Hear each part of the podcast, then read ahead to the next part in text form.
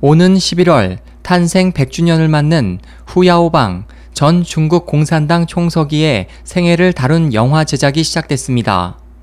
8일 후난일보는 후전 총서기에 관한 영화 청춘 격동 시대가 지난 5일 그의 고향인 후난성 류양에서 촬영을 시작했다고 전했습니다. 신문에 따르면 샤오샹 영화 그룹이 제작하는 영화는 40대인 후 전 총서기가 1950년대 공산주의 청년단 중앙위원회 서기 시절 그가 신중국 건설을 위해 열정적으로 청년들을 격려한 이야기와 문예, 청춘, 격려, 사랑 등의 이야기를 다루고 있습니다.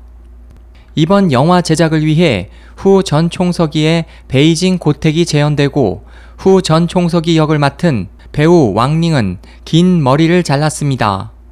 하지만 이에 대해 후 전 총서기의 셋째 아들인 후더화는 홍콩 명보와의 인터뷰에서 영화 제작자 류한청의 호의에 감사한다. 하지만 문화 대혁명 이후 혼란 수습과 개혁 개방이 아버지의 평생에서 가장 빛나는 업적인데 이 자체가 현재 민감한 부분이기 때문에 영화에서 다뤄질 수 없어 유감이라고 말했습니다.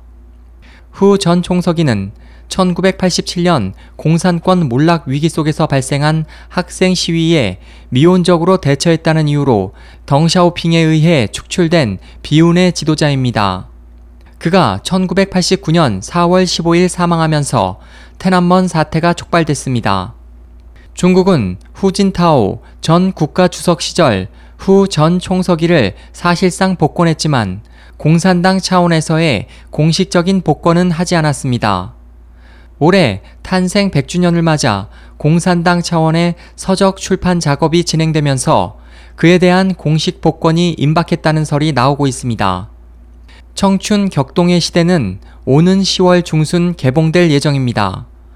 SOH 희망지성 국제방송 홍승일이었습니다.